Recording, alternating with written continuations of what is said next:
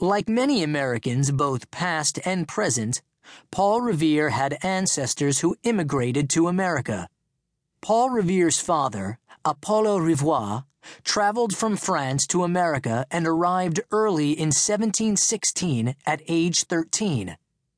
Without a family in America, Apollo Rivoire was indentured to a Boston goldsmith, John Coney, who would pay for Rivoire's care in America in exchange for his work as an apprentice goldsmith.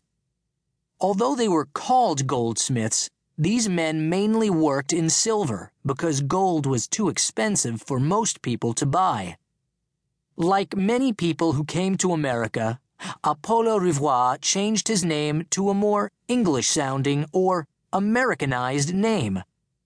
Apollo was shortened to Paul, and Rivoire evolved to Revere. A letter from young Paul Revere to his cousin, dated around 1775, explains that his father changed his name to Paul Revere so the bumpkins should pronounce it easier. By 1730, Paul Revere's father had finished his apprenticeship. He owned his own silver shop.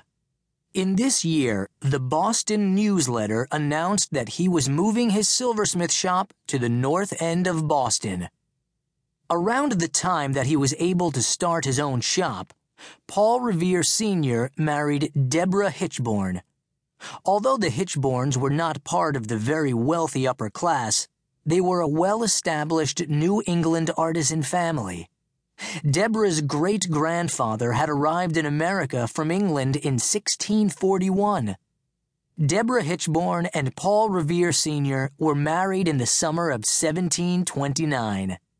With a new silversmith shop in the north end of Boston, the new Revere family began to expand. During their married life, Deborah and Paul Revere Sr. had 12 children, but only seven survived past childhood.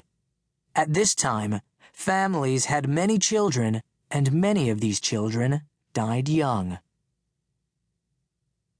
Chapter 3 Paul Revere's Childhood in Colonial Boston Paul Revere was born in late December 1734.